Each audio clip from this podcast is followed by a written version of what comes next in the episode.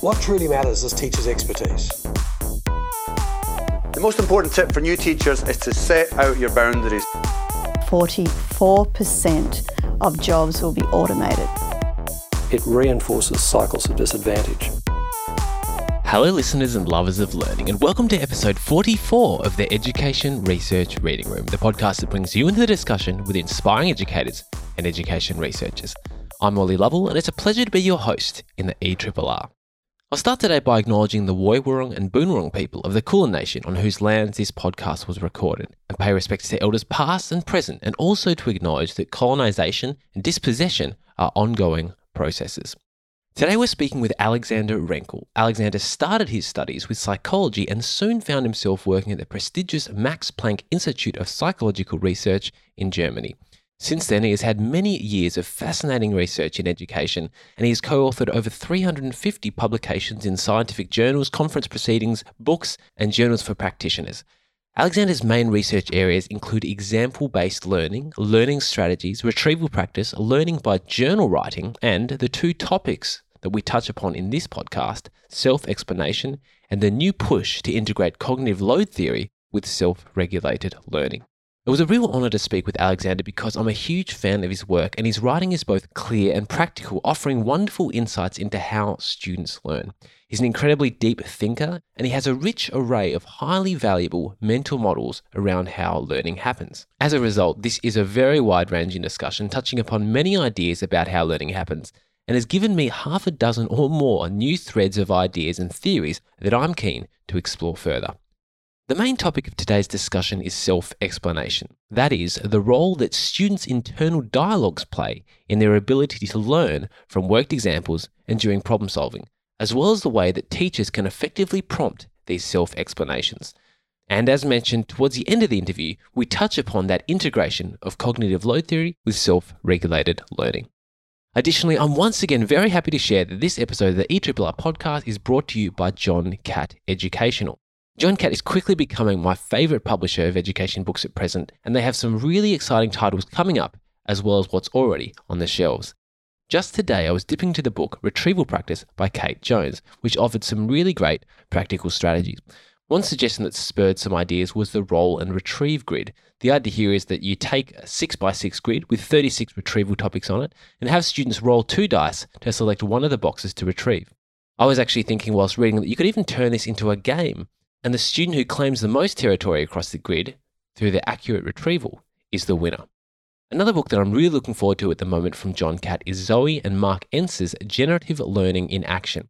And I've also been talking up James Mannion and Kate McAllister's book, Fear is the Mind Killer, which is coming soon and which was the topic of last month's ERRR.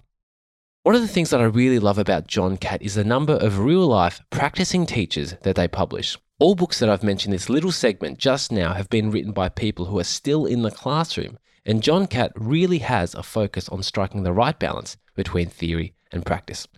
If you're keen to explore their range, follow the link from the show notes and use the code ERRR30 for a 30% off discount on any John Catt book. And with that, dear listeners, let's jump straight into episode 44 with Alexander Renkl.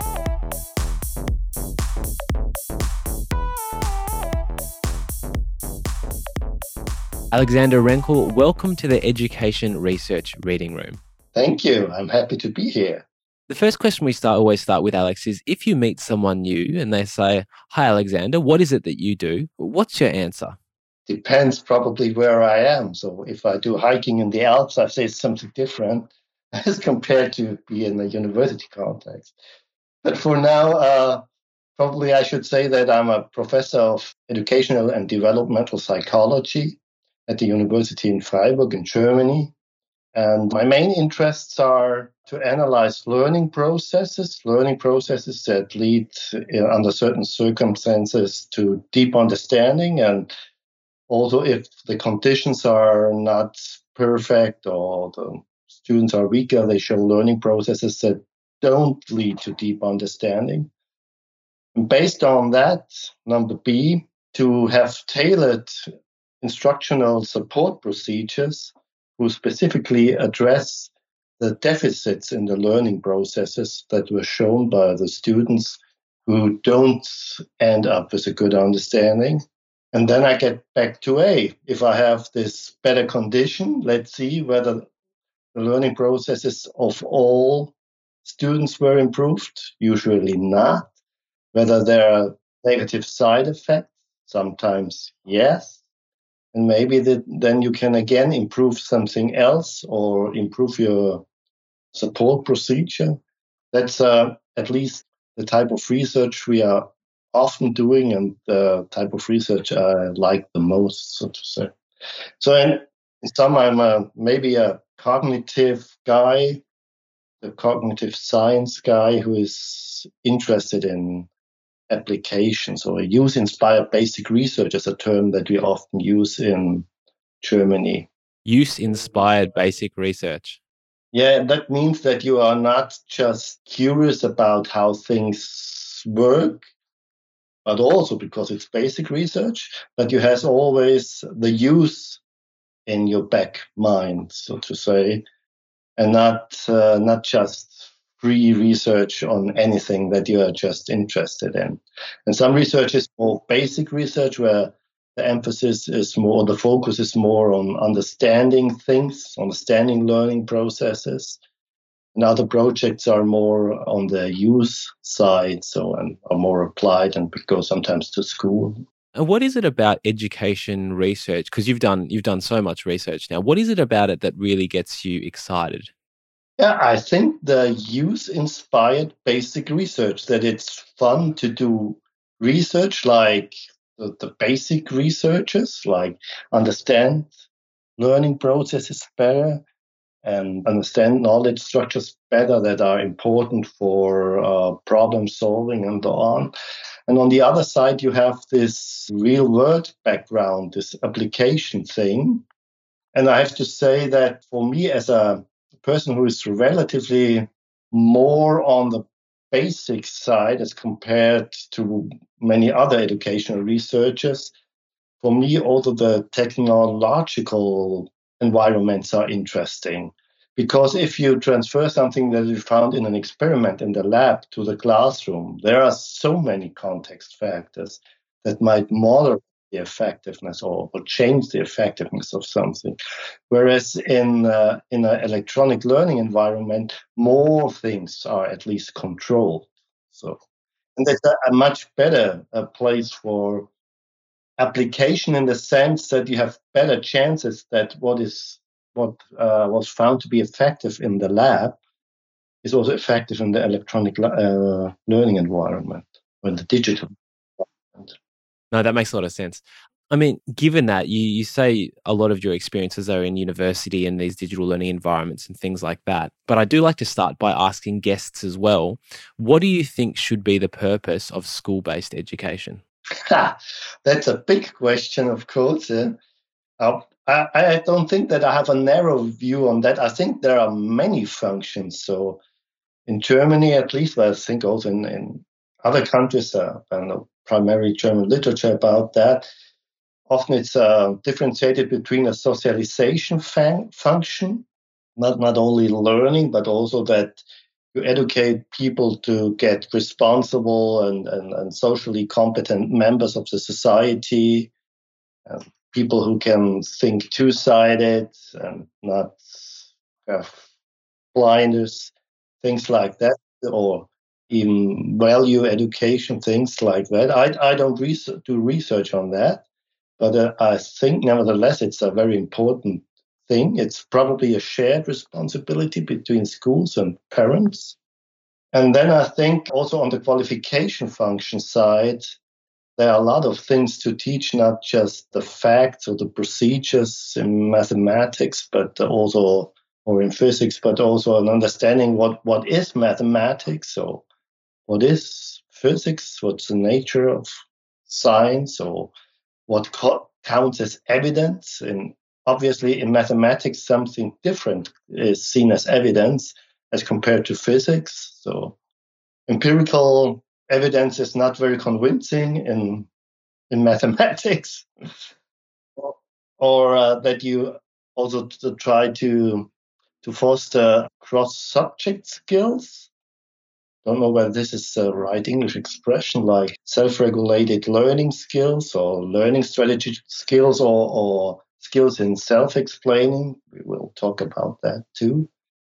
And I think the problem is probably that school has a lot of things to do, and I think most teachers, at least in Germany, are aware of that, but I think they are not so good and not supported by how to prioritize these things. And honestly, I don't even know a framework that provides any guideline how to coordinate, to orchestrate, to sequence, to prioritize all these different goals. Yeah, it's tricky. It's left up to schools. Actually, the last people I interviewed for the podcast, James and Kate, propose a really lovely framework that brings together kind of like the socialization and the learning skills and the academic as well. So there's people out there doing it, but I agree on the whole and by and large, schools aren't provided much support to integrate all these multiple important functions. Yeah. So maybe now you can take us back to the time that you started looking into this really fascinating idea of self-explanation. What initially caused you to start exploring self-explanation? Yeah, actually, I don't remember, but I have some guesses at least. I think at that time in the 80s and in the 90s and of the last century, there were a lot of interesting research going on in Pittsburgh, especially at the LRDC, the Learning Research and Development Center, and also from how I was socialized by Weinert and Heinz Mandel. We always had a look at this Pittsburgh research. And there were a lot of people who made very interesting research. And one of these persons was Micki Chi with the self-explanation study. And I found it just also interesting. But I think the push came by the following. Heinz Mandel proposed that I do some research on cooperative learning, which was en vogue at that time. And I wanted to do something specific, and I thought many cooperative arrangements, like the jigsaw arrangement, if you probably know that, contain a learning by teaching component. So in some phases, you teach what you have just learned about something to others. And I did research on this learning by teaching component. And learning by teaching can get effective by several active ingredients. So to say, one is the teaching expectancy, which means if you learn something because you have to teach it later, then you probably learn it more deeply. And probably then the self-explanation construct was perfect because you have later to explain the content. So probably you explain it to yourself in a more profound way if you learn it by yourself under a teaching expectancy. And I did some learning by teaching studies in the first part of my career. They were primarily published in German. Some of it was also published in English. And so I got interested in this explanation. I also do research on instructional explanations or explanationists. It's fascinating because, as I said in one of my first emails to you, I've really been grabbed by this self-explanation research because I see it in the classroom. You'll give students some learning resources, or you might explain something to them yourselves, or they'll read a textbook chapter, or they do some homework questions. And then after that, some of the students seem to be able to explain quite deeply what's happening in the problem, or they've really linked it to the principles that underlie it. They understand the concept, and if you ask them about it, they give great explanations. And other students they might have completed the problem correctly, but you ask them anything about something they've done and they just say, oh, I don't know. Or it's like nothing happened. And so this self-explanation research really opened a door for me into the minds of students and the differences between the experiences that some students have as compared to others. So I'd love for you to take us back to your 1997 study, which is now a pretty famous and well-cited study, and tell us a little bit about what you were looking at in that study and what you found out. Yeah. So initial motivation was not so far away from Micki Chi's research. Micki Chi had this very fundamental study, but just with very few subjects. So even my study I had. And I think she primarily looked then at 4 versus 4 or so, the bad and the good ones. And also the time on task was not constant. So the good problem solvers, the good learners invested much more time. And so it was interesting to see, because self-explanation also costs time. And if I restrict time on task, or if I hold it constant, to say it more technically, so is there still an added value of self-explanation? So I did that, and I found that there is still an added value if you hold that constant.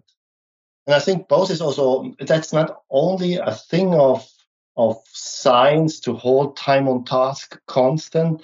I always think in the following terms: if you have this homework situation that you were just talking about, if some people invest more time in self-explaining, that's fine, and they take more time during homework study, and others do just write down the right numbers or the right solution. And then it's not a problem if self-explanation takes time. But if you do something within your lessons, I don't know, do you have 45 minutes, or like in Germany, or 90 minutes sometimes? Or, yeah, 50 or 100 for us. Yeah, so then it also the time counts. Do you want to invest the time for more problems? Or do you want to invest the time for less problems, but longer doing explanations on it, or self-explanations on it? So it's not just a scientific issue, controlling time. So as a teacher, you wanna know how to invest the time you have in the best way. And so I hold the time constant, and I found actually that also self-explanations pay off. And I found that there were also two ways to be successful. If you have a little bit more prior knowledge, it's good to anticipate what probably the next solution step is, and to check whether you're right. And others, even if you had not so good prior knowledge, were able to self-explain in terms of what is the underlying principle. These were probability calculation problems that you say this is a multiplication rule. So some were less explicit, more explicit. Some say just this is a multiplication rule. Others say this is a multiplication rule because I have two independent events and I want to know blah, blah, blah, blah, blah. So I found out that in this case, at least, both was effective, even the shorter elaborations or the shorter self-explanations. And also that the students get aware what sub-goal do you reach by this step. And as you said, about 1/3 of the students did this productive processing, and about 2/3 were not so active and were also not so successful in learning from this worked out examples. And I think worked out examples as especially, not only because cognitive load theory says that worked examples are effective, so it's good to combine worked examples with self-explanations, but it's also good to have worked examples and self-explanation when you research the self-explanations, because I think worked examples are very seductive to illusions of understanding. Probably you as a teacher often can observe that the students read a worked example and say, easier. But if they should do it 10 minutes later at a not totally identical problem, they get in trouble. And yeah, that's great. So you basically gave students a set of worked examples that they could try to learn from, and then you observed what they did by getting them to. Did you get them to speak out loud within this particular experiment? Yeah, they had to think aloud. Think aloud procedure, so you could tell how they were thinking, how they were explaining to themselves, and if they were explaining to themselves.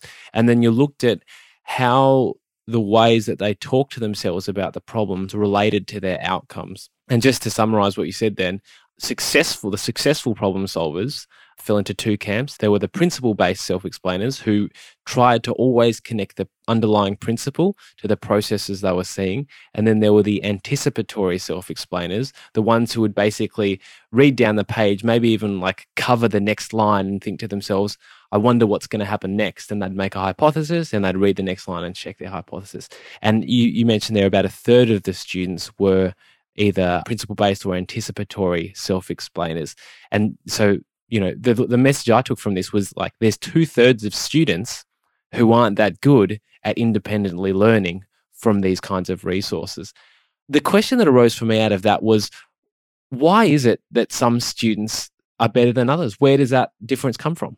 Yeah, the first idea is, of course, that it's a prior knowledge issue, given the general pattern of findings, but that's not the whole story. And even in some studies, you find not so high correlations between self-explanation quality and prior knowledge, but sometimes also because the students did not differ so much in prior knowledge. Prior knowledge is important, but I think there are also other things, especially in mathematics. If you have this example with your students doing homework, I think many students, also many females, unfortunately, have this low negative self-concept. They say, math, I'm happy with getting to the right number. So I'm not really able to get to a deep understanding. And so why should I do that? So, and that might also be a factor. Then it might be a factor how the instruction is. So also in more practical project, I make the experience, if you have a teacher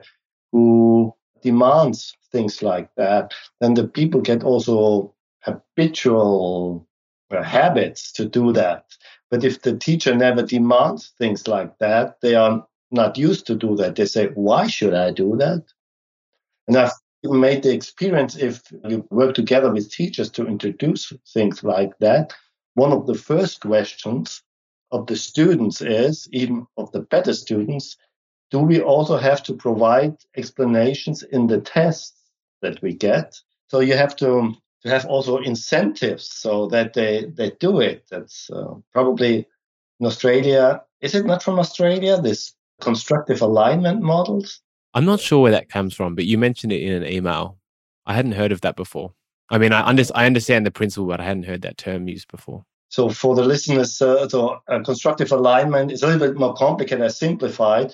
But if you try to teach for understanding, but then later test, your test is not tapping on understanding, you counteract to your efforts as teachers to get the students to an understanding. And so constructive alignments, that the test has to be aligned to the learning goals and to the learning methods, and both must be directed towards understanding.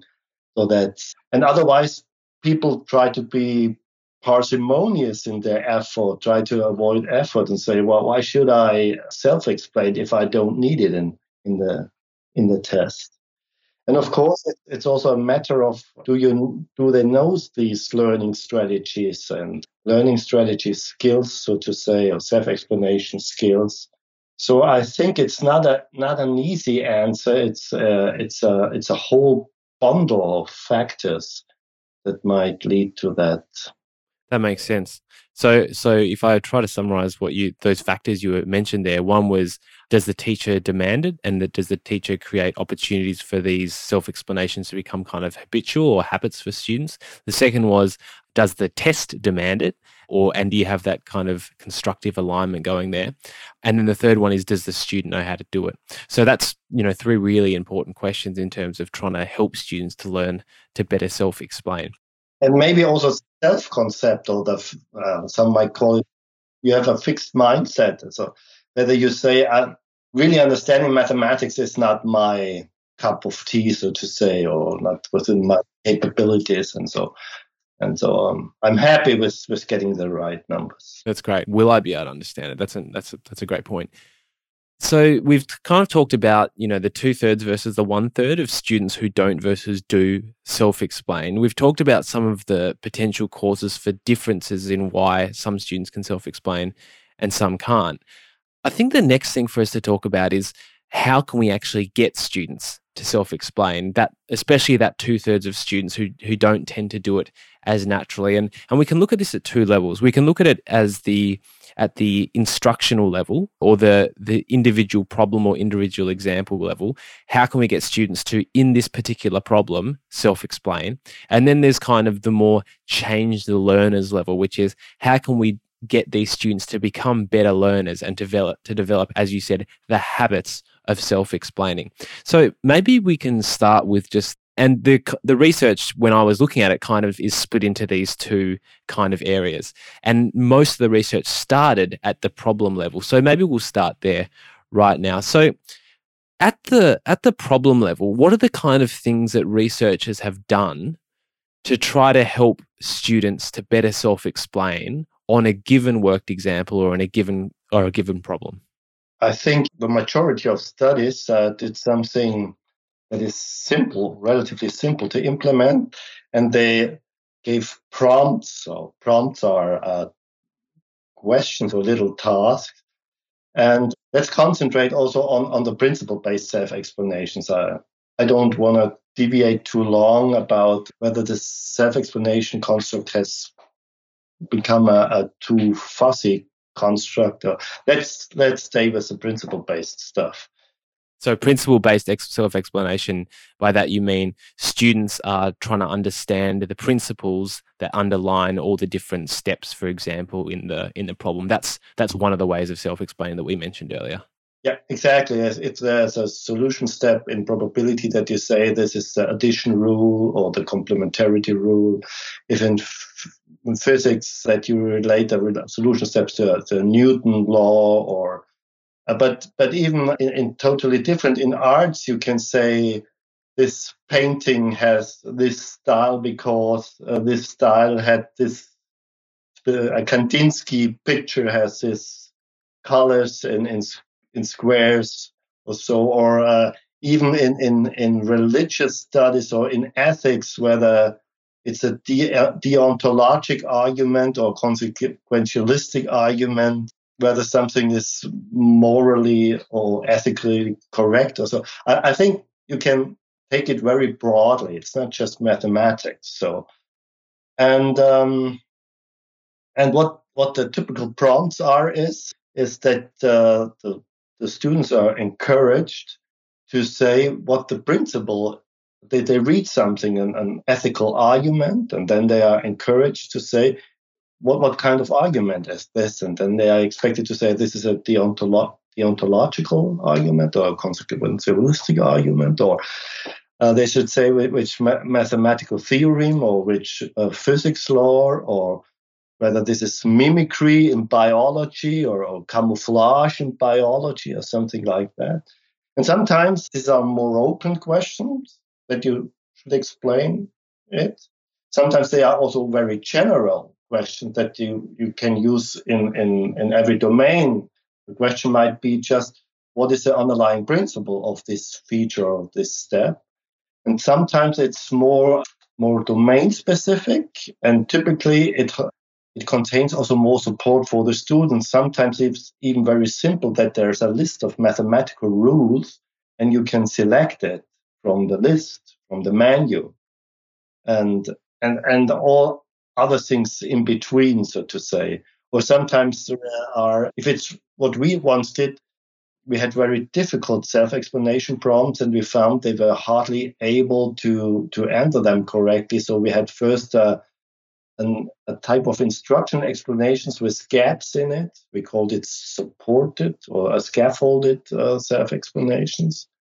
And only in the second step, after getting this fill in the gaps thing, they had to do it on their own. And so there are many possibilities to formulate these questions. Some are more supportive, some are more open.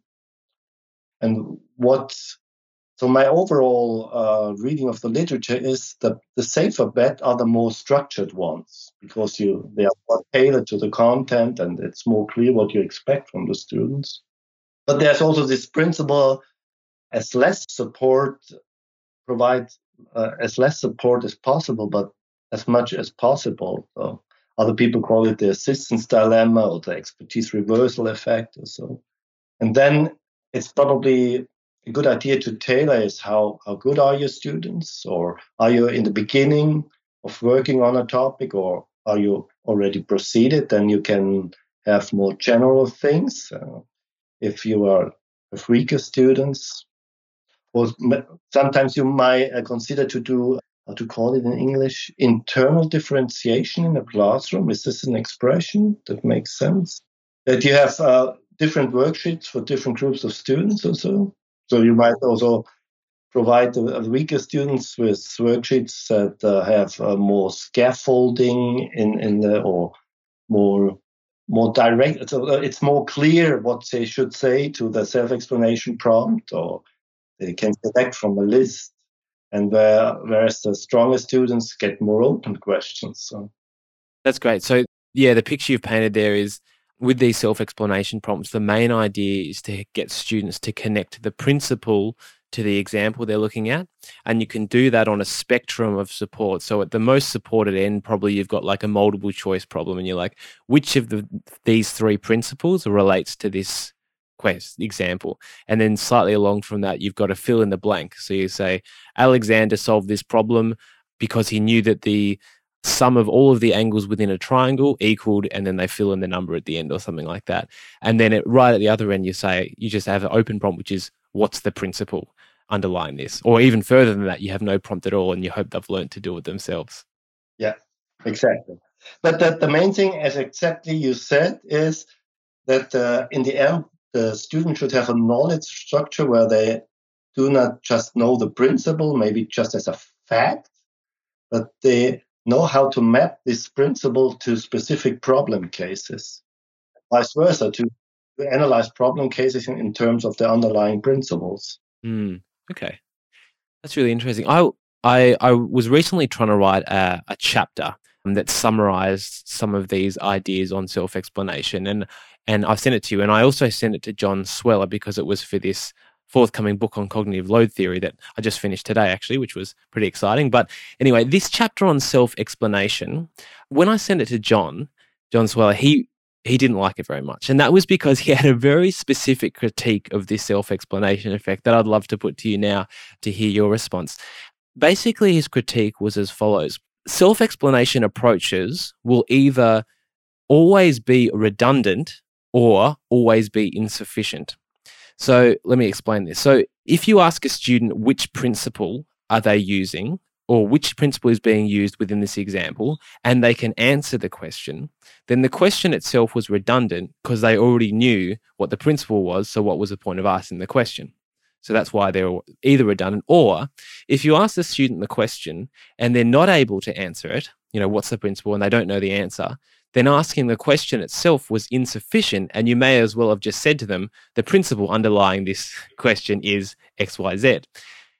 And so this was the argument that John had, and I thought that, that's a very interesting argument. It seems to make quite a lot of sense, and yet we know that there is something else that's going on here whereby students, and, research shows it's not necessarily just related to background knowledge. So there must be something else, some other X factor that's explaining the benefits of this self-explanation effect. So what's your response to John Sweller's criticism there?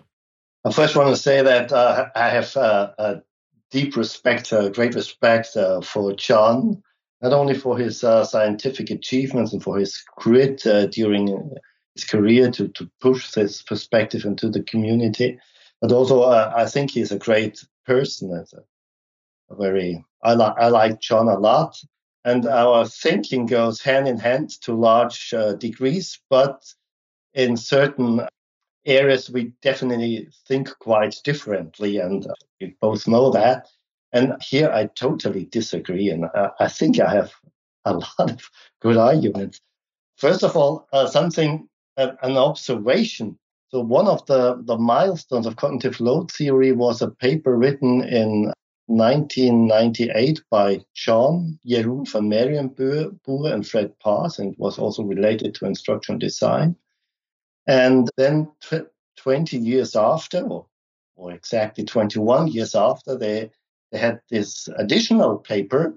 So cognitive load theory and instructional design, 20 years after, what are the developments in, or something like that, in Educational Psychology Review published. And again, John, Jeroen, and Fred.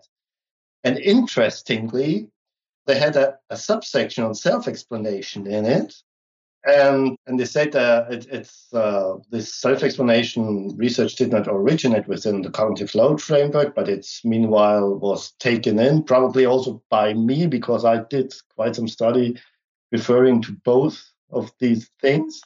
And even they say that prompting might be a good idea.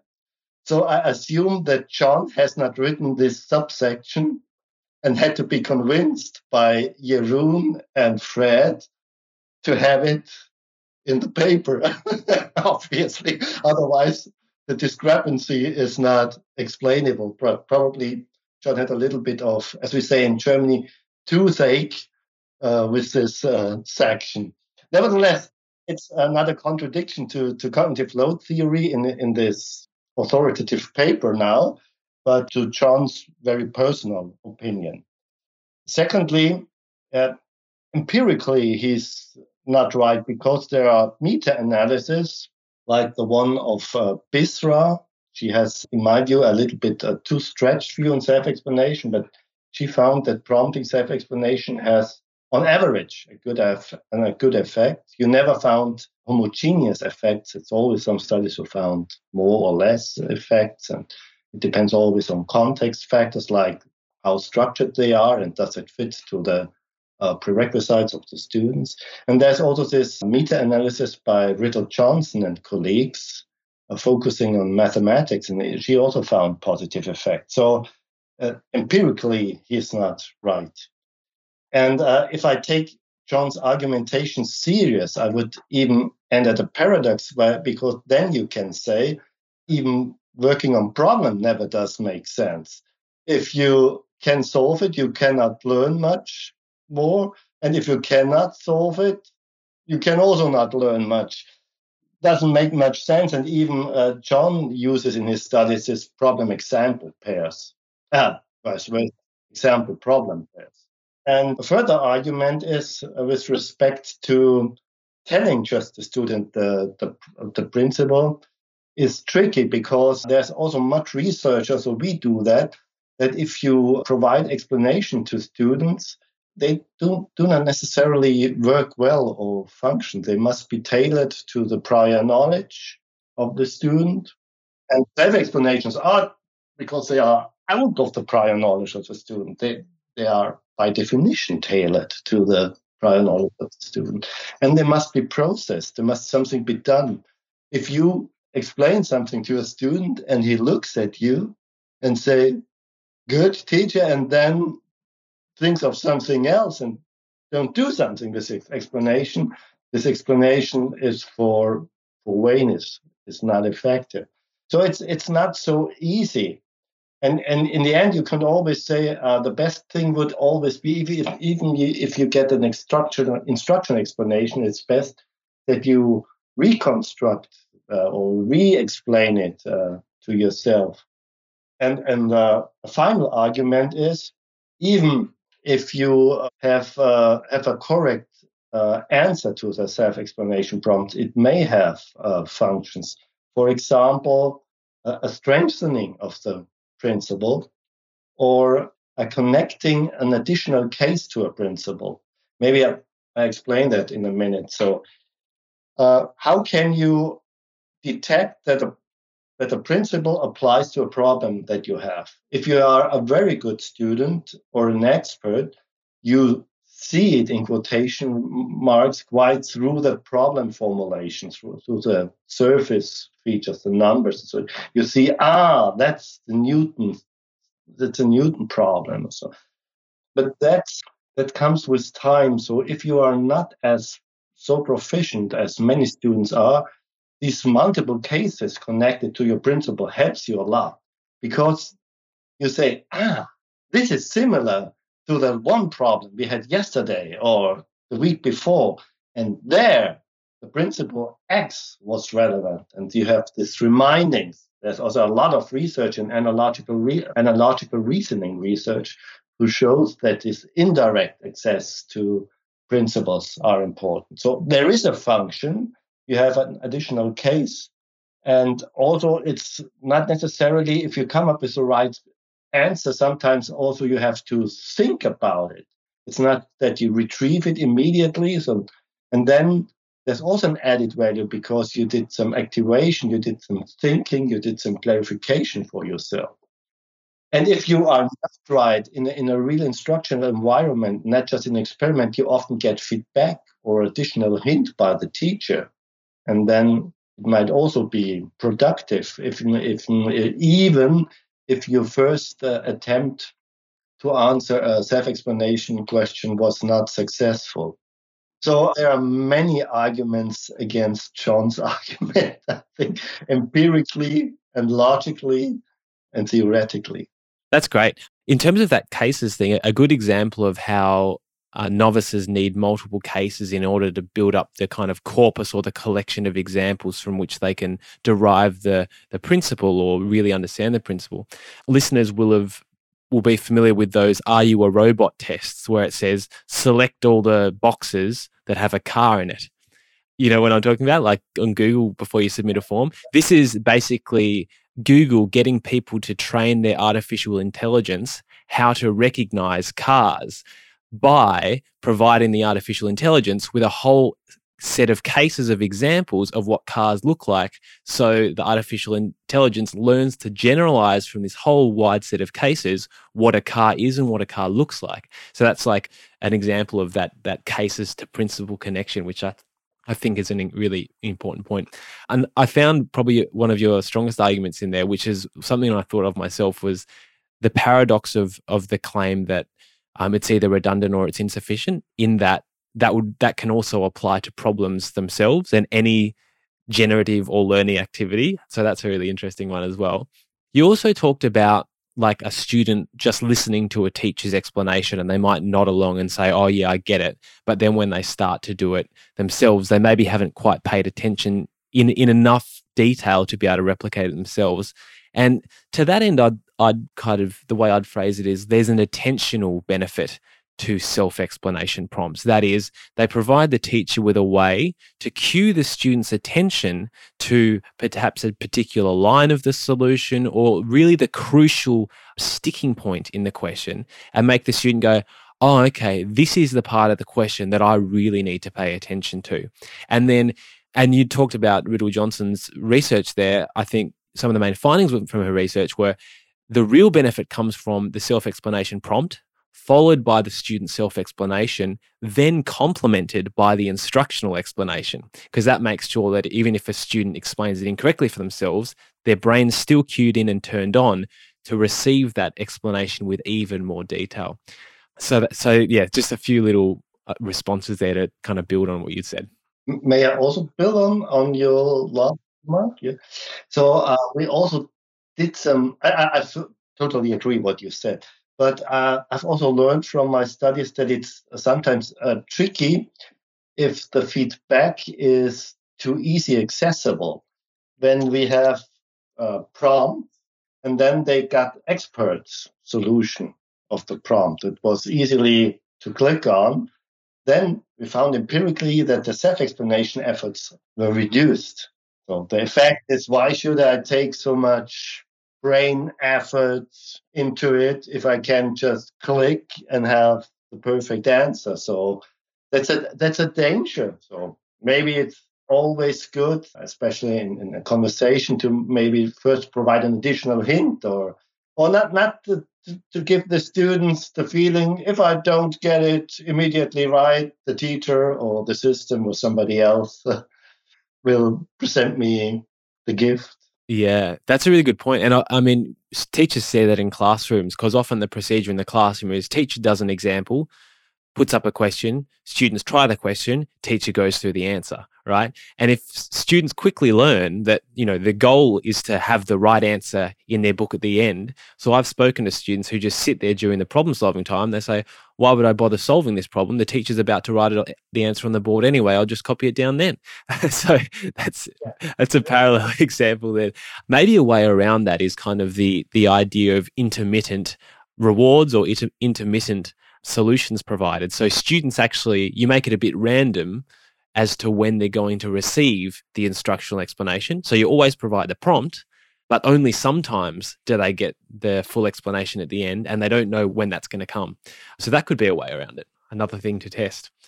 All right. So this sounds like a great idea, but I imagine there are probably some common mistakes that teachers would make. Are there any in trying to kind of implement this idea of self-explanation prompts? Are there any common misinterpretations or misapplications that you've seen? At least German teachers by themselves are hardly doing this stuff. But when I gave workshops or talks to teachers or teacher educators often, I found that they are easily misinterpreting what I've told. Sometimes if they try to come up with own prompts, they don't really have this idea of connecting the principle with the case. So that's really internalized, or sometimes declaratively they have the knowledge that this should be the case, but it's not so easy to have these good prompts that really guide the students to really connect the cases to the principle. And some say, that's what I'm doing all the time. And then I'm astonished. And then you ask them, yeah, why do you do that all the time? They say, yeah, I often ask in the class why the solution like it is. But the why question is not always answered in terms of the principle. And secondly, I think also connected to your remark, just if you do it in the whole class, many people sit there and say, John and Anna, they always are able to answer the teacher question. And then they may do self-explaining, or they may engage in self-explanation. But 2/3 of the class is silent in the head, so to say. And so self-explanation must be really a prompt for everybody, so I think. Or at least that in diets or pairs of students that they try to figure it out. And a last misunderstanding is, or tricky, or one should keep these things apart. In the typical self-explanation situation, you have the principle introduced, at least as you have some basic knowledge of the principle, and then you connect it. That's one option. The other option is that you have two cases or more cases, and you compare them, and you induce the principle. And that is also a way you can go, but that's a different way. And you should not mix that up, because the prompts must be different. And you have to do other decisions. So like if I want to have an induction of from two examples, how similar or how different should these be? Or how do I support this compare and contrast, what is similar, what is different? So I think that's it. Both options can work, but you should be aware what you are doing very explicitly, because you need to take other actions as a teacher to optimize the process of mapping something that is there or of inducing it. And German teachers don't hold these two things so well apart. That's really interesting. The idea of mapping something versus inducing it, that kind of relates to what I anticipate as being one of the easiest to make mistakes or easiest to make misinterpretations of this self-explanation effect. And this is in many ways due to the name of it, the self-explanation effect. What I'm worried about in terms of this effect, and what I have seen at times, not necessarily when teachers have heard of the self-explanation research effect literature, but just in teaching in general, is that the danger of thinking that the self-explanation effect means that students teach themselves the principle in the first place. So what we've been talking about today is students already know Newton's first law and second law and third law. And the question says, which of Newton's laws applies in this situation? But the students already know those laws. The thing I'm worried about is, students are given an example of a car crash, and then they say, what's Newton's third law based upon this example? And the student's never been taught it, and therefore they're expected to self-explain it. So that's another related to kind of mapping something versus inducing it. We can't expect students to teach themselves the principle in the first place. Yeah, I think that goes hand in hand with what I've just try to explain, that it's very well aligned. So your observation that they don't hold these two things apart, and these are different things. Yeah, totally. Fantastic. So that's the first idea in terms of helping students to learn in the moment. Dear listeners, I have a particularly exciting announcement for you this episode. You may have noticed in recent episodes a few mentions about me working on a book. Well, it's almost here.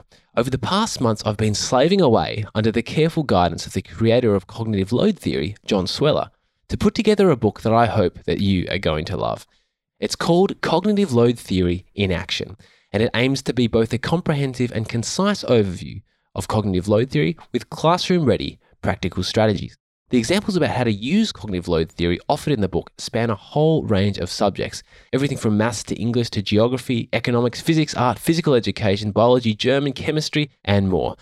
It's super close, and in fact, I'm just putting the finishing touches on the book right now and hope to have the manuscript to the publishers by the end of this week. This month, all patrons will receive an excerpt from that book, the chapter on self-explanation, complete with a few extra notes from this discussion with Alexander Renkl today. I have another exciting announcement about a deal I've managed to organise for patrons in relation to the book, but I'll save that announcement till next episode.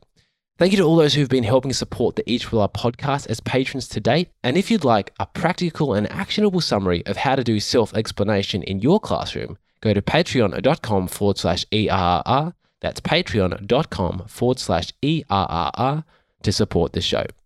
Now, back to this stimulating discussion with Alexander Renkl. Fantastic. So that's the first idea in terms of helping students to learn in the moment or in a specific example how to self-explain.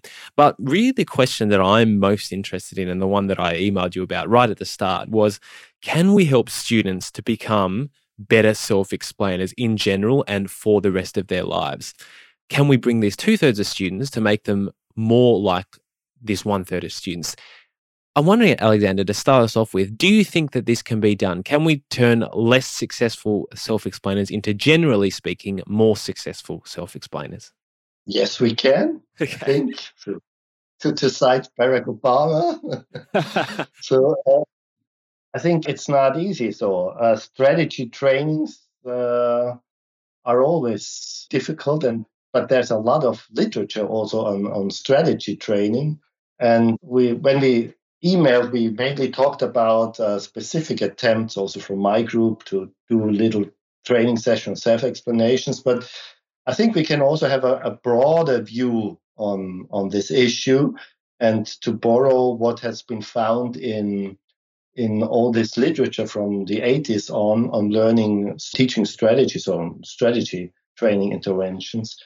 And maybe I would like to introduce now a distinction that is mainly made in German language literature, and I don't know it in the international literature, but I found it very helpful. The differentiation between direct training and indirect training.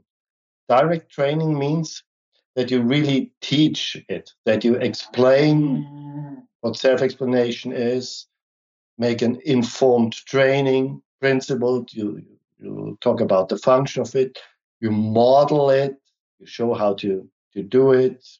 That's also another component. Then you apply to multiple cases, to learning in mathematics, to learning in another subject, to learning from an example, to self-explain while solving a problem and things like that. And that's direct training. I think that's important, that they know this strategy, that they know the sense of it. And then the indirect training is also very important. That at least in Germany, sometimes it's the case they have what they call a pedagogical week or educational week, which is a break within normal instruction. And then they do something special like a learning strategy training. And then they continue with the ordinary instruction, and this never works because it's not connected to the instruction. Indirect training means that then the general classroom instruction is structured in a way.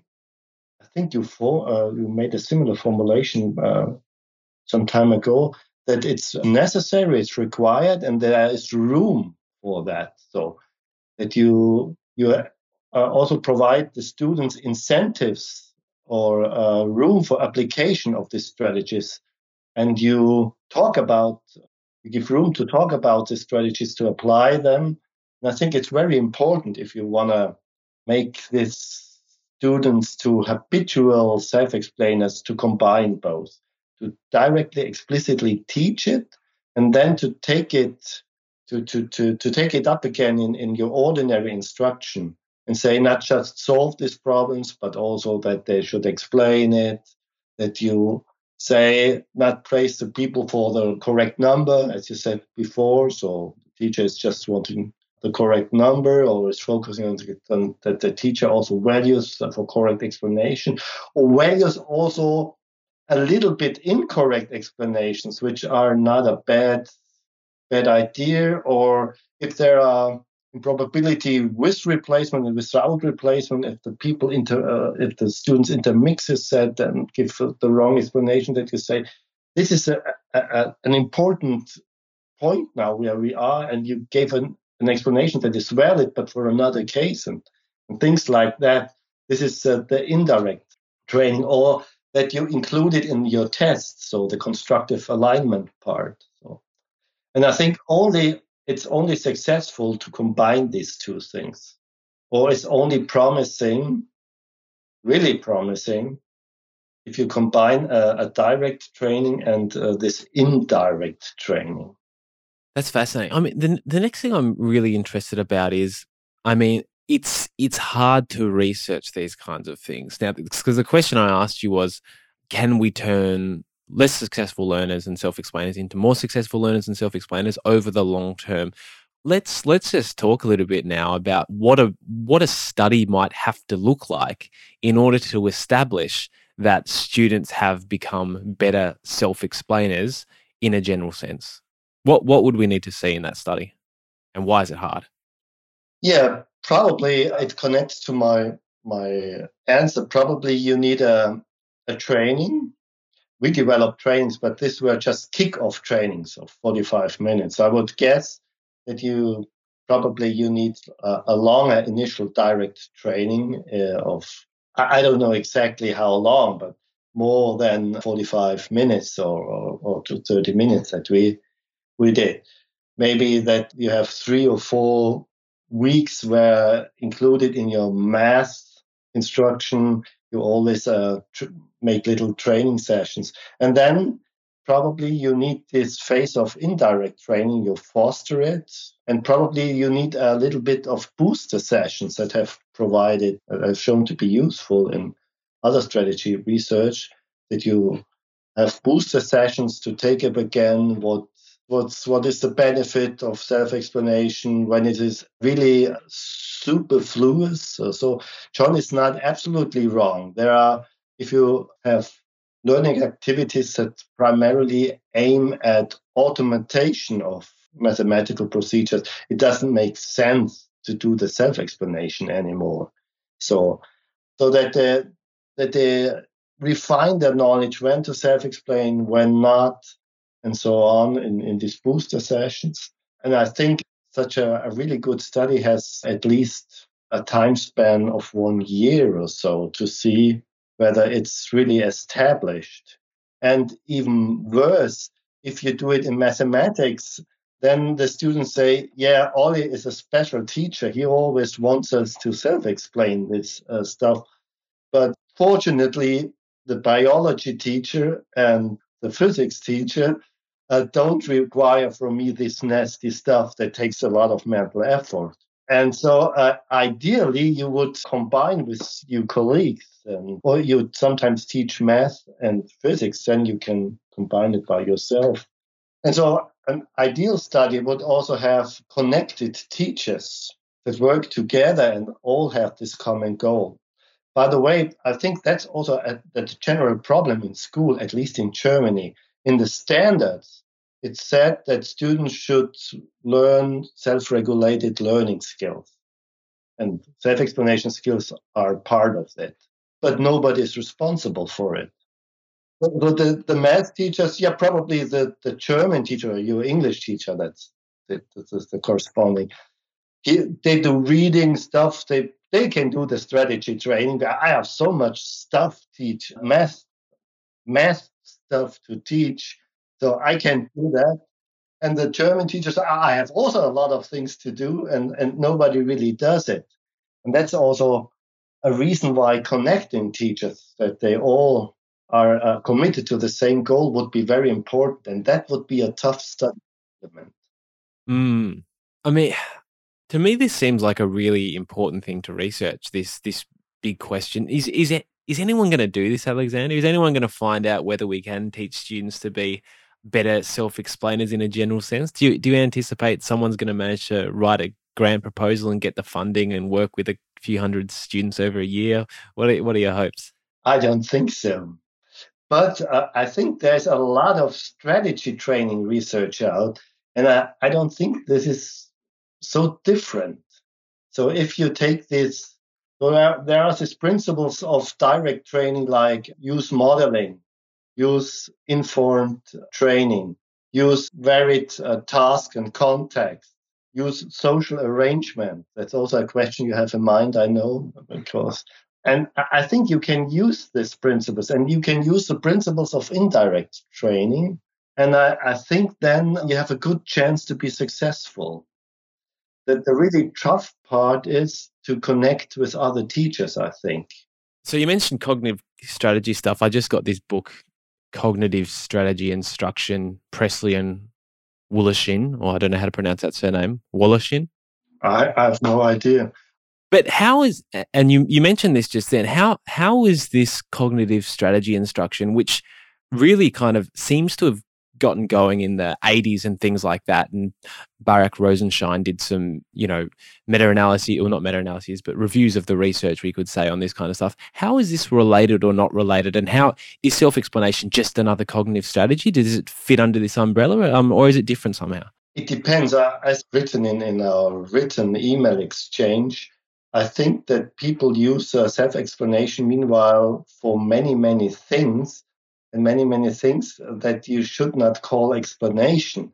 And so, but if you remain with this principle-based thing that many people, not only me, see as the core of self-explanation, it's a cognitive strategy. And then Presley or Dinsmore is another guy on the international level. Or there are also in Germany a lot of successful interventions with this learning strategies, something that's called text detectives that were implemented. And I think you can take these principles from Michael Presley. It's a little bit older literature, from Dinsmore, newer, or also I think there's also interesting German literature that is unfortunately not always translated in English or published in English outlets. And you can take these principles to train self-explanation. I don't see a principal difference between other cognitive strategies and self-explanation. In principle, you can also say, if you have really this case where the principle is known, and then you relate it to additional cases, then it's a type of what others call elaboration strategy, to bind the new thing that you encounter to your own prior knowledge. Okay. In trying to think about what it would look like to try to train students to do self-explaining in the long term, I was kind of hunting through the literature and looking for the kinds of questions that we could ask students. And I wanted to present some of them to you and see your thoughts on these. And if you think they're good kind of questions that we could use, or if there's some other ones that you could think of. So I found some prompts that are in line with process. And so this is probably in kind of maths questions, physics questions, chemistry questions, things like that, where there's a fixed process. You could start to build in the repetitive questions every lesson when students are studying worked examples. And these could be questions like notice questions, what parts of this page or this solution are new to me? Reason questions like, how does this new piece of information help? Or monitor questions like, is there anything I still don't understand? So that's the kind of the process questions. And there was kind of connection prompts that I found. And these were things like, how are X and Y similar? Or what's the difference between X and Y? And also, how does this new information tie in with things that I've learned before? And then the third one was kind of anticipatory prompts. So things like what will happen next and what would happen if. So I guess my idea in this range in this area, and the ideas that I saw coming out in the literature, was using carefully crafted questions like these repetitively over and over again in the classroom. The teacher's doing that. the students learn to internalize these questions and begin to slowly and habitually ask them of themselves. Number one, are these the kind of questions you'd have in mind for this kind of approach? And number two, is this your understanding of how these questions might be internalized? Yes, I think they can help and they can be internalized.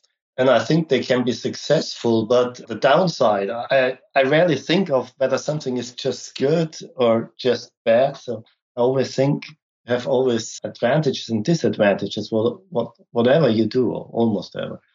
So if they are very general, they are pretty demanding. We talked about different kinds of self-explanation prompts before. If they are just general, they require that the students are able to answer them on their own. But if the topic is really tricky, then how are X and Y similar and what is the difference between X and Y might be very difficult. Then you might have to tailor it. For example, you say, please compare and contrast, or what is similar and what is different with respect to the criteria A, B, and C. And then you have more scaffold. So I'm not sure whether they are, to take John's expression, sufficient in the terms that they may be a little bit difficult if they are not tailored. And secondly, if you use them again and again, I ask myself whether they always fit to the topic you have or to the main difficulty in the topic. Sometimes, for example, you want to have a differentiation that the students understand. Is it a probability problem with replacement or without replacement? Then it's very important, and they easily intermix that, then it's very important that you have this connection prompts. And other things if you teach about other things where people tend to have misillusions of understanding, this monitor prompts might be good, or these anticipation prompts. I think they have totally different functions depending on if you have, for example, word examples, these anticipative reasoners who learn about the goal structure of certain types of problems, as what is the next sub-goal or step to achieve. But if you ask that if you have a text to be learned, then what probably comes next in the text is a question to foster the global coherence. So the students understand the, can you say red thread in a thing? Or thread, yeah, you could say the thread, yeah. Thread, yeah. And so I think it's important as a teacher to think about what is the most important cognitive process that helps them to overcome the main problems with a certain type of. And then if you have this variety of questions, then you can choose those who fit best and you can apply them as always.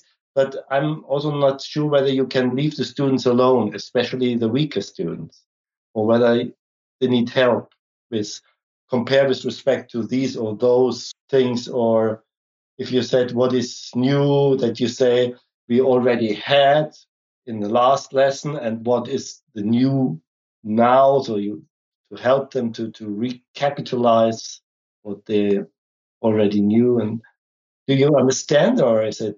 Yeah, totally. I've just connected this to something else, another principle that we talked about earlier, and that was the idea of mapping cases to principles. So you said then one of the issues of having so many questions is they might not always apply in all situations. So it might be hard for students to work out which question to apply in which situation. And that reminded me of, it might be hard for students to work out what principle applies in this example. And so by analogy, it probably makes sense as well for us to, over time, mix up and use all these different prompts and provide scaffolding and support for students to work out which prompt is appropriate. And then slowly over time, they'll build up a collection in their long-term memory of pairs of prompts and kind of questions that the prompts were appropriate for, and then they slowly learn which prompt is appropriate in which scenario. So I think here the principle of informed training comes in, that you not just tell them this is good, do it, but they also know when to do it, or some call it conditional knowledge, when, why to use this strategy. And it's also a very important, we call it sometimes in German language, the the Valley of Tears in the beginning. I like that. You have your strategies. And somehow you came through with the strategies up to a certain point, or it's overall you're doing fine in school. So, and then you should change your strategies. And that's similar if you play tennis or badminton or what else. Or, and somebody says that you hold your racket the wrong way. And if you hold it differently, so you will get to the Valley of Tears. It will at first. It's effortful, it's horrible. And also with time, you see the profit. And that's also very important to tell students that if you go to new strategies, this will be effortful. This will be not necessarily immediately be rewarding or putting you to a higher level. And you can take this metaphor slide from sports or other things. And then it's also important to teach them when exactly to use it, because if they use it at the wrong occasions, they give the strategy up because they say it's effortful. That's not my cup of tea. I don't usually do that, and it doesn't really make sense. So I think this principle of informed training and this conditional knowledge is very important to emphasize this. Okay, so that kind of, I'm just going to make a bit of a joke here, a bit of a meta joke. Perhaps we need self-explanation prompts for self-explanation prompts. So we need to ask our students, which of the self-explanation prompts do you think is most appropriate in this situation? Maybe that's the next step. Yeah, or sometimes I didn't think about that and I didn't study on that. But if the students are a little bit more advanced, you can have them design self-explanation prompts. But could also be possible. So imagine your friend was ill and you bring him at home or is ill. I worked at the example and please improve this example. Just a cover story. They should improve this worked example by good self-explanation prompts for this friend or so. Yeah, that's good. It's a good idea. Lots of ideas thrown around. One question that has come to me here is, what is the role of a student's innate curiosity in their propensity to self-explain? Like, could maybe this differentiating factor between self-explainers and not such successful self-explainers, given that it's so dependent on how much mental effort people are willing to expend to actually explain to themselves, could it just be curiosity that's driving the difference? It may be curiosity, or other might call it need for cognition. This is another psychological construct, or other may call it goal orientation, whether they have more mastery orientation or more this achievement orientation. So some want to really understand this stuff, whether others just want to get a fine grade or so.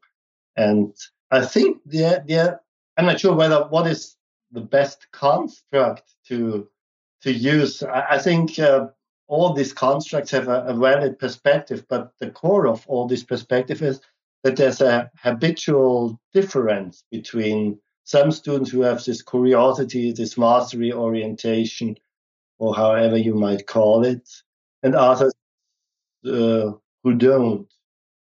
And it might also be connected. I can imagine that also differences if you are a freak of biology, that people do something in biology, but they have this negative self-concept in mathematics, this fixed mindset, this performance orientation, and they don't do it. So it's probably you also support people in doing that if you make mathematics more interesting, and not by external, but not by external chocolate covers. I think this is also a discussion that I often have with other researchers and teachers. I think it's not a good idea or just a help tool for short-term purposes to put a chocolate cover around it, because that doesn't really, then maybe just the chocolate cover is interesting, but the mathematics doesn't get in itself more interesting. There must be some value, some perceived value in mathematics, and then I'm more curious or more mastery oriented to try to understand it. So Do you know the difference in interest theory between elicit and maintain? So if you have sexual arrangement, so the question is, how do you get interested in math? And a usual theory or a prominent theory by Hidi and Raninger is that it starts often with situational interest that is evoked by situational features. And these features can be, so chocolate covers, sexy things, or nice pictures that you have. But this is very short term. If that even that the situational interest is maintained, so the catch and the hold component of interest, that it's holded, that it's maintained, the students need to see some value in it. Yeah. Yeah, that makes sense. And then only in the long run, also this individual interest arises. So to sum up what I'm trying to say, that the curiosity or the mastery orientation is probably higher if you are interested in the subject. And to raise interest in that subject, it's probably important not to use fancy gimmicks or nice cover stories, but really to show up the value of the subject or the relevance. Totally. And something you kind of touched on before that I found interesting, I've thought about a little bit, was maybe students' propensity to self-explain is just completely different in different subjects based upon their interests. Maybe the student who doesn't want to self-explain in any of their academic subjects, you put them in the woodworking workshop and suddenly they're trying to work out exactly how to use the sander to get the smoothest finish or something like that. And then you ask them about it and they can explain it perfectly to you because they were curious enough to go that deep. That's another thing I haven't thought about there. Another thing, building on what you were saying about the catch and hold idea, that reminds me of, I used to be really into climate change activism, and we always used to talk about how can we get people to put more solar panels on their roofs, for example. And I read some research that said, if you want to reduce emissions, you can get people to put solar panels on their roofs by emphasizing the chocolate coating, and to use your words, and the chocolate coating is that they'll save money on their power bill. But what happens in that case is you get this rebound effect, and they take the money they saved and they buy a plane ticket to go on a holiday, and they end up with more emissions than they would have had in the first place. But whereas you actually have to drive to the heart of things and say, well, the reason you get solar panels is to reduce emissions and then, mitigate climate change. And then you're going to get that long-term sticking power, that hold that you were talking about. So just another cross-domain example to kind of link things through there. Yeah. Well, you buy a plane ticket, or even you don't care about so much about your consumption anymore because you have this electricity thing on your roof, this solar plant. Yeah, so you buy more appliances because you can power them all more cheaply. Jevons's paradox, yeah, totally. All right, I think that's a thorough discussion of self-explanation. I wanted to, in this last portion of our interview, Alexander, turn to another area of your research, and that is an area that I'm particularly excited about the future of. This is the combination of cognitive load theory with self-regulated learning. As far as I'm aware, you're heavily involved in a research project called EARLY, something like that. I'm not sure exactly how you pronounce it, but I assume that's how you pronounce it. And you're looking at trying to bring together these two fields that some would say have always been thought of as quite different, cognitive load theory and self-regulation. Can you tell us what's happening in this space at the moment? EARLY is an association that gave us money for it. EARLY is the European Association for Research on Learning and Instruction. And I think there are two main research conferences in the area of education. One is the AURA conference, the American conference, and the other is the EARLY conference every second year. And it's also, I think, a lot of Australians sometimes also go to EARLY. And EARLY has many activities. Among others, they sponsored emerging field groups. And we made an application to this emerging field group and to bring these two things together. And it's, to be honest, it's mainly Netherlands, Germany, and Denver, with satellites from other countries such as Spain and Canada.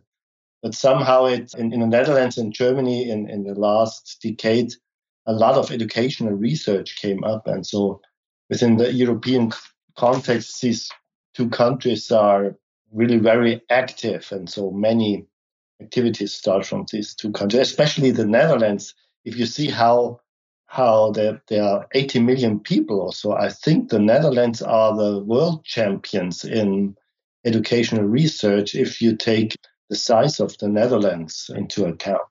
And from my personal perspective, maybe I say a little bit different as others from the thing, is the self-regulated learning theories have always the focus on the learner side, how she or he learns. And the cognitive load perspective has much focus on the instructional design side. So this is also the new paper from 2019 that I just said. It's mainly about instructional design. And it's paradox that these things are not viewed together, because there is never a situation where learning is just determined by the learner activities. And there's never a situation where learning is just determined by the instructional design. And I think it's sometimes people do a wrong dichotomy. That is, it's self-regulated learning or other regulated or external regulation. It's always a spectrum. For example, worked example learning arrangement are seen as heavily external guidance, especially if you self-explanation prompts and so. But in the end, it's the self-regulation, how well they respond to this prompts. And so you cannot control by instructional design what the learner is doing. And on the other side, if you have self-regulated learning, it's never totally self-regulated. You might read a text, but the text may be full of instructional ideas or what the author thought, how to guide. So as I deeply believe that in most cases, especially in classroom instruction, there's always both involved, self-regulation and external regulation. It's very important to put these perspectives together and to see that instruction design doesn't automatically always work as you think, because learners do different things with your instructional design, sometimes for good, sometimes for bad. So, yeah, and that's why I think it's important to bring these things together. And one of the papers that have appeared, or that will appear in a special issue in Education Psychology Review, I think you also went through this paper by Alexander Eitel and colleagues, me included, is where we gave also the example that sometimes the students self-manage their cognitive load, and negative or positive effects might not appear that cognitive load theory might expect, because they have, for example, negative effects because they manage cognitive load in a clever way. For example, if you have two separated information sources, you have the split attention effect. But some people, it's also known from the research on multiple external representations, nevertheless can map these text and picture information very well. Some people don't. And so, yeah, and it's important to see these two things together, because in most learning situations, both aspects work together and determine the final learning outcomes. That's great.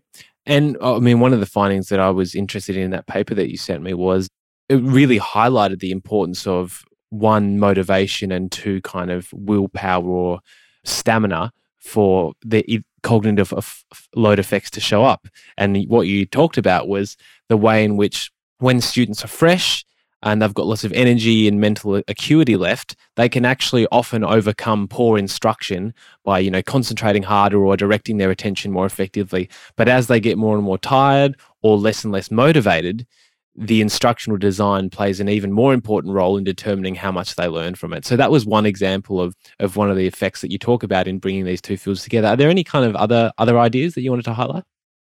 Maybe I want to elaborate on this, because this is a very interesting result for us too, because we expected the opposite. More specifically, the study where you were talking about, or the research was about seductive details. And seductive details are nice pictures, are chocolate covers, so to say. And usually you find in short term that they are detrimental, because they distract from the main issues of the learning contents.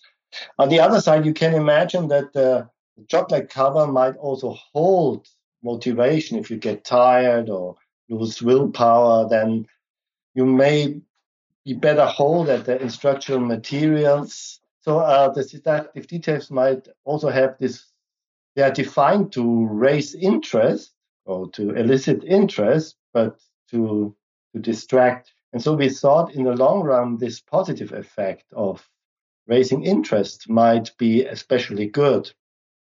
And what we also did, we told them that these deductive details are not these pictures and little texts in the upper part of the screen, are not related to the central learning goals. So we could get rid of the seductive detail effect by informing that the student that they should not concentrate on this motivating stuff, so at least. But with time, obviously, it was not that the positive motivational aspect of these seductive details come to bear and hold them at working, but it get it harder to be not seduced. So they were seduced with time. So it that's an interesting issue that we found. And other things that are interesting, maybe just one other example is in cognitive load theory, you often do variations to change mental load, so to reduce mental load or mental effort by reducing split attention effects, something like that. Or sometimes if you have prompts, for self-explanation, you want to heighten mental load, but more germane load, of course. But what the metacognitive guys or the self-regulation guys said, that the load you have or the effort you experience also informs you about your judgments of learning, whether you have understood something or not. And this is metacognitively interesting because if you misjudge what people often do, that you have learned something, yet then you put not additional learning efforts in it anymore, or you do not do remedial efforts to close your knowledge gaps. So the goals are important. And now you get aware as a cognitive load researcher that you varying the mental effort is probably also varying metacognitive judgments, whether you have learned something or not. And the usual thing is, first of all, if you say, people say if something takes a lot of mental effort, they have less judgment of learning. They more have the feeling that they didn't understand. But we also found that it's a subtlety how you ask people. If the people are feeling that the effort was more imposed by the material, then it's the case that much mental effort indicates problems in understanding. But if they have the feeling that my effort was more imposed by myself because I'm a habitual self-explainer, if I brought the effort to the materials, then it can turn around.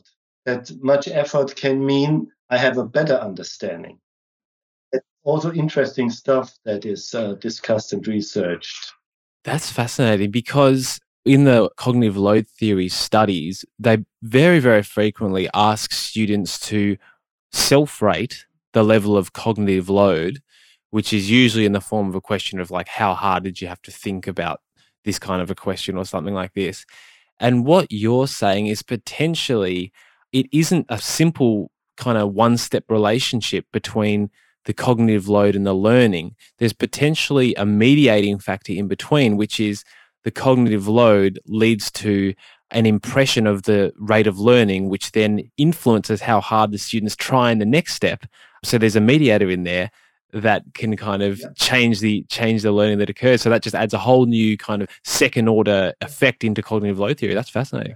And even how you even may, so the metacognitive perspective always thinks about cues that are used to inform my judgment what I've learned. And if you ask people how difficult, sometimes cognitive load people ask that, or is the learning material you suggest use other cues, if you ask how much mental effort did you invest in understanding the stuff.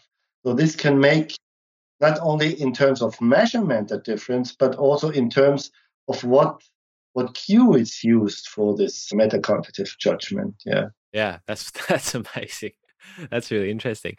Where are you hoping that this research will lead to? Or I think my hope is that in research in self-regulated learning, more auto-instructional design factors are considered, and to analyze also the dependence of self-regulation on which instructional design is given, and vice versa, that it's a more differentiated view with instructional design research, that it's not naively expected that I do an instructional design measure or thing, and then the students will all do what I expect. I have also often argued, as an instructional designer, how can you expect that the students know your idea of your instructional design thing?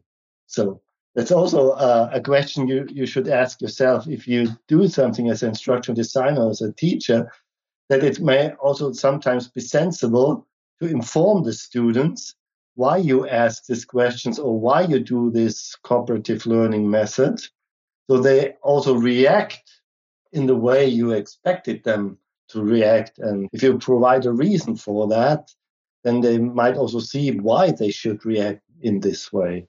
Personally, I found this especially relevant also in cooperative learning settings, because I do that often in university teaching, and mostly students have made negative experiences in school with cooperative learning, so they hate it.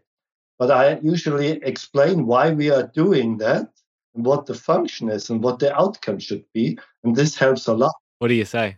Yeah, it depends on the specific function of the cooperative learning method. I said, now we discussed the main issues of direct training, and now we split up in groups of 4 and think about how to apply the principle of modeling to the training of a specific strategy. And this has the function that you know that you think through how to apply this theoretical knowledge to practical cases. So it can be everything. It's then important that you as a teacher has a good idea, that you do not do just group work because it's sexy or because people think you should not make direct instruction, but also group work, but that you can say, what is the function of my group work in the next phase? And then if you know that, you can also tell it to the students. That's a great point that applies to all teaching. A great takeaway there, Alexander. Some closing questions. What are you currently really excited about, Alexander? About stand-up paddling and hoppy IPA beers with fruity flavors. Okay, just joke. No, that's true. But that's okay. I like IPAs as well. What was the first thing you said? Stand-up pedaling? Yeah. What do you mean, on a bicycle? Is it not? No. Is it not so widespread in Australia? Everybody does paddling. It in Europe. Paddling. Paddle. Yeah, stand up paddling. Oh, okay. Isn't it a bit cold if you fall in the lake there in Germany? First of all, in some the lakes are not cold, and secondly, I have good equipment. If it's cold at times, I have a neoprene. Is it an English word? Neoprene. Wetsuit. Yeah. As a wetsuit. Yeah. So, and we have also a vacation spot in the north of Italy. But we are living here in the warmest part of Germany, and it's not so cold here. But of course, in winter, I don't do stand-up paddling in winter. That's stand-up paddling and fruity and hoppy IPAs. Love it. I'm more of a vice beer man than the fruity hoppy IPA man, but I'll accept that. What about in terms of education? I also like vice beer. I also like a lot of wines. So. That's good. In terms of education, so we have quite a few lines of research. And what is also heavily in my mind presently is there is all this research on generative learning or meaningful learning activities, like fostering students' learning strategies by reflective writing. We have this research by fostering self-explanations, more this learning strategy, getting a deeper understanding. And then there is this other quite well-known research now that's used to label testing effect or retrieval practice, were saying that the long-term knowledge, you need to have retrieval practice or test instead of restudy and stuff. And sometimes people say, make a study which compare this stuff, like Karpicky compares concept mapping with retrieval practice. But that doesn't make sense, because one thing is for having a deeper understanding, and the other thing is for consolidating knowledge structure. Yeah. And so we are planning projects or have already published papers on combining both. So how can you combine this idea that you have an understanding, but the understanding is also provided or is given on a longer term? For example, also I think it's a meta-analysis by Bethany Rittle-Johnson, who found that on the short term, self-explanation prompts are quite good. But if you have this delayed post-test, so there's a pretty much of a decline.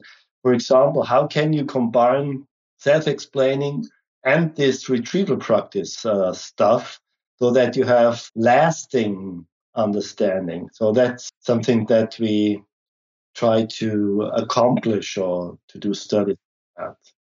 That's great. And that's, the comment you made there about the Karpicky study that compared concept mapping to retrieval practice, that comes back to the point you made right at the end there, which was about understanding the function of the instruction that you're using. And my colleague, George Zonios, who I'm working on with some learning software, Dendro, at the moment, the way he explains retrieval practice is he says, retrieval practice is like reinforcing the snapshot of the learning that has taken place. But the learning has to take place for you to generate a high quality or high resolution snapshot for you to then maintain over the long term.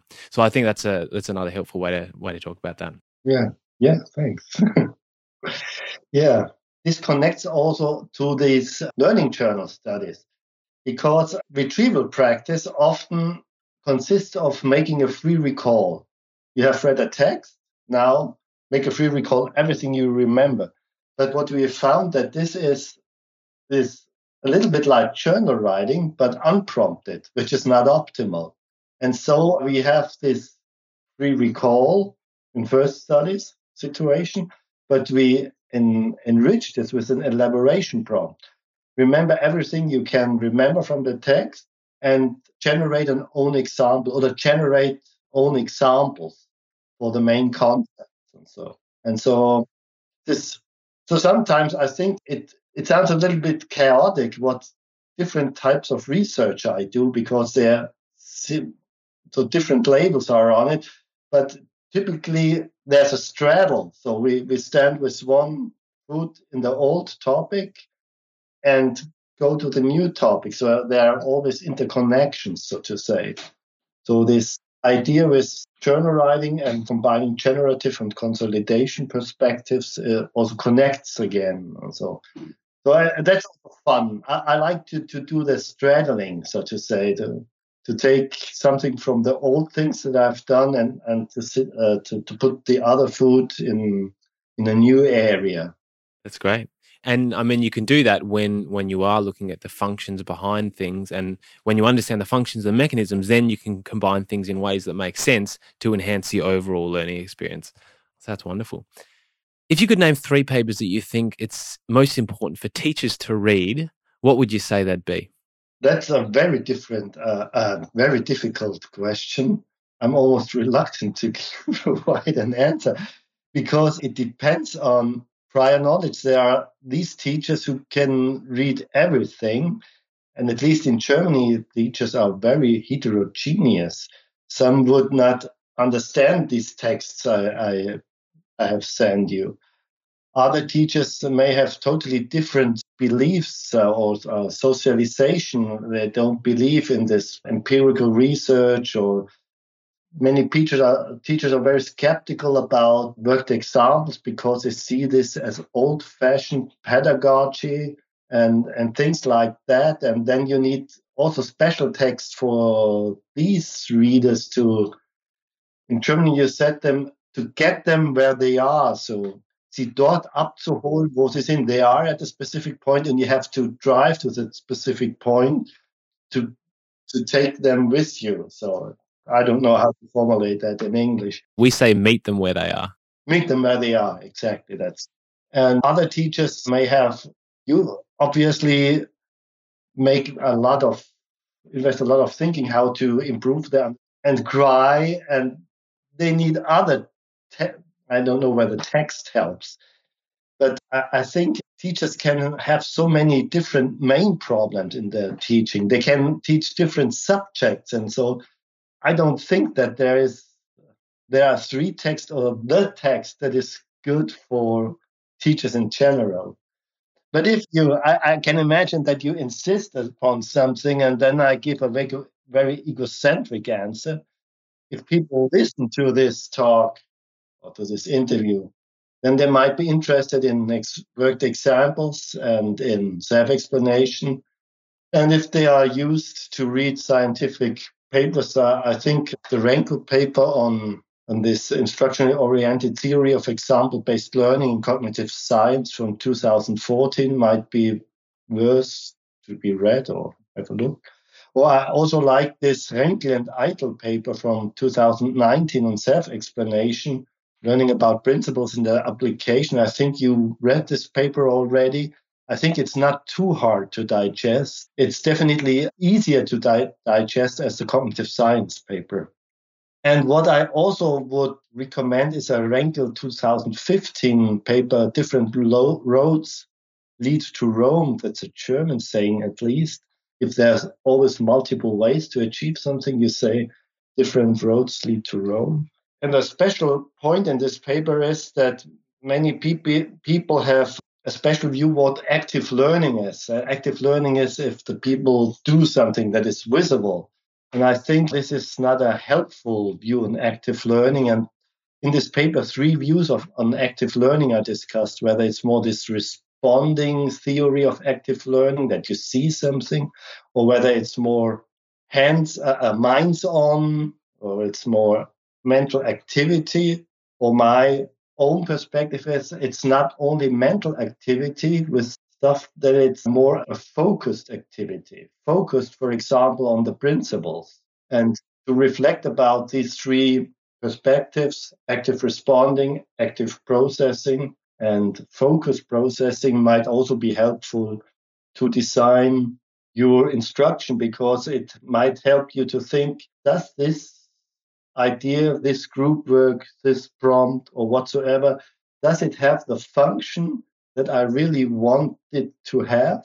And that helps really now the students to see the underlying principle, or to see the difference between with or without replacement, or between a deontological and a consequentialist argument, or whatsoever.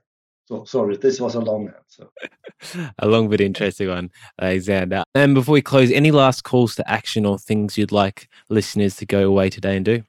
Yeah, so I don't know how the situation is in Australia, but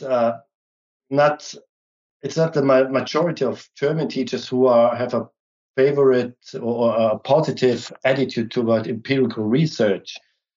And I think, and sometimes they feel also bashed by now many politicians, that they say, teachers, they just teach intuitively and there is evidence, they should stop teaching intuitively, but they should now teach evidence-based. But this is also nonsense, because research doesn't tell you all the details you have to do in a classroom. So I would say teachers should be proud of their practical experience. They should value their practical experience, but they should also acknowledge that research has clever things to offer, and it's rewarding and it's fun to try out things that research suggests, and I would encourage to do that. And this doesn't mean that I should abandon all my practical experience. In the opposite, I often needed to tailor an idea from science to my classroom, to my subject, to my context, to the habits of my students. It must also, in a certain sense, fit to my teaching style. There might be a terrific idea, but it doesn't fit to the rest of how I teach, then it's also maybe not. And then try to adapt these things to your context. And the third thing is But you have in mind that an instructional proposal from science has a basic idea, and sometimes it happens if teachers adapt that, they destroy the basic idea. So if you adapt it, have always the basic idea, the basic function it has in mind, and be careful that the adaptation doesn't destroy it. So maybe this was a very lecturing statement, but that's how I feel. No worries. Alexander Renkl, thank you so much for your time today. It's been, for me at least, an incredibly stimulating discussion.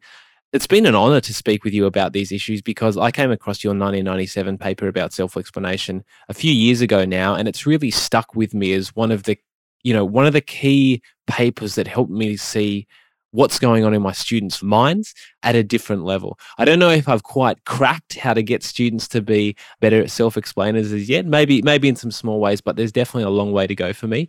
And I really hope someone does this study at some point of how to turn poorer learners into more successful learners in the long term. But irrespective of that, whether or not that happens, I look forward to reading more of your research in future. Yeah, thank you to have this opportunity to share my viewpoints. And I think you are on a pretty good way to foster your students' self-explanation abilities. And for a teacher, you are extremely well-informed. So my congratulations to your knowledge about research and to your enthusiasm to try it out in your classroom. So thank you. Thanks, Alexander. Thank you for joining us for this episode of the ERRR podcast with Alexander Renkl. As always, you can find show notes with links to all the resources that were mentioned at ollielovell.com, and that also includes that link that you can use to get 30% off all books with John Catt Educational. Again, that code was ERRR30. Please share this episode with friends and colleagues if you got something out of it, and if you've got any suggestions for future guests you'd like to hear on the ERRR podcast, I'd love to hear from you. Or if you've got any questions, comments, thoughts or reflections about this episode or any other episode, I always welcome contact from listeners via Twitter or email. Thanks for your time and listening today. Have a wonderful week, and until next time, keep learning.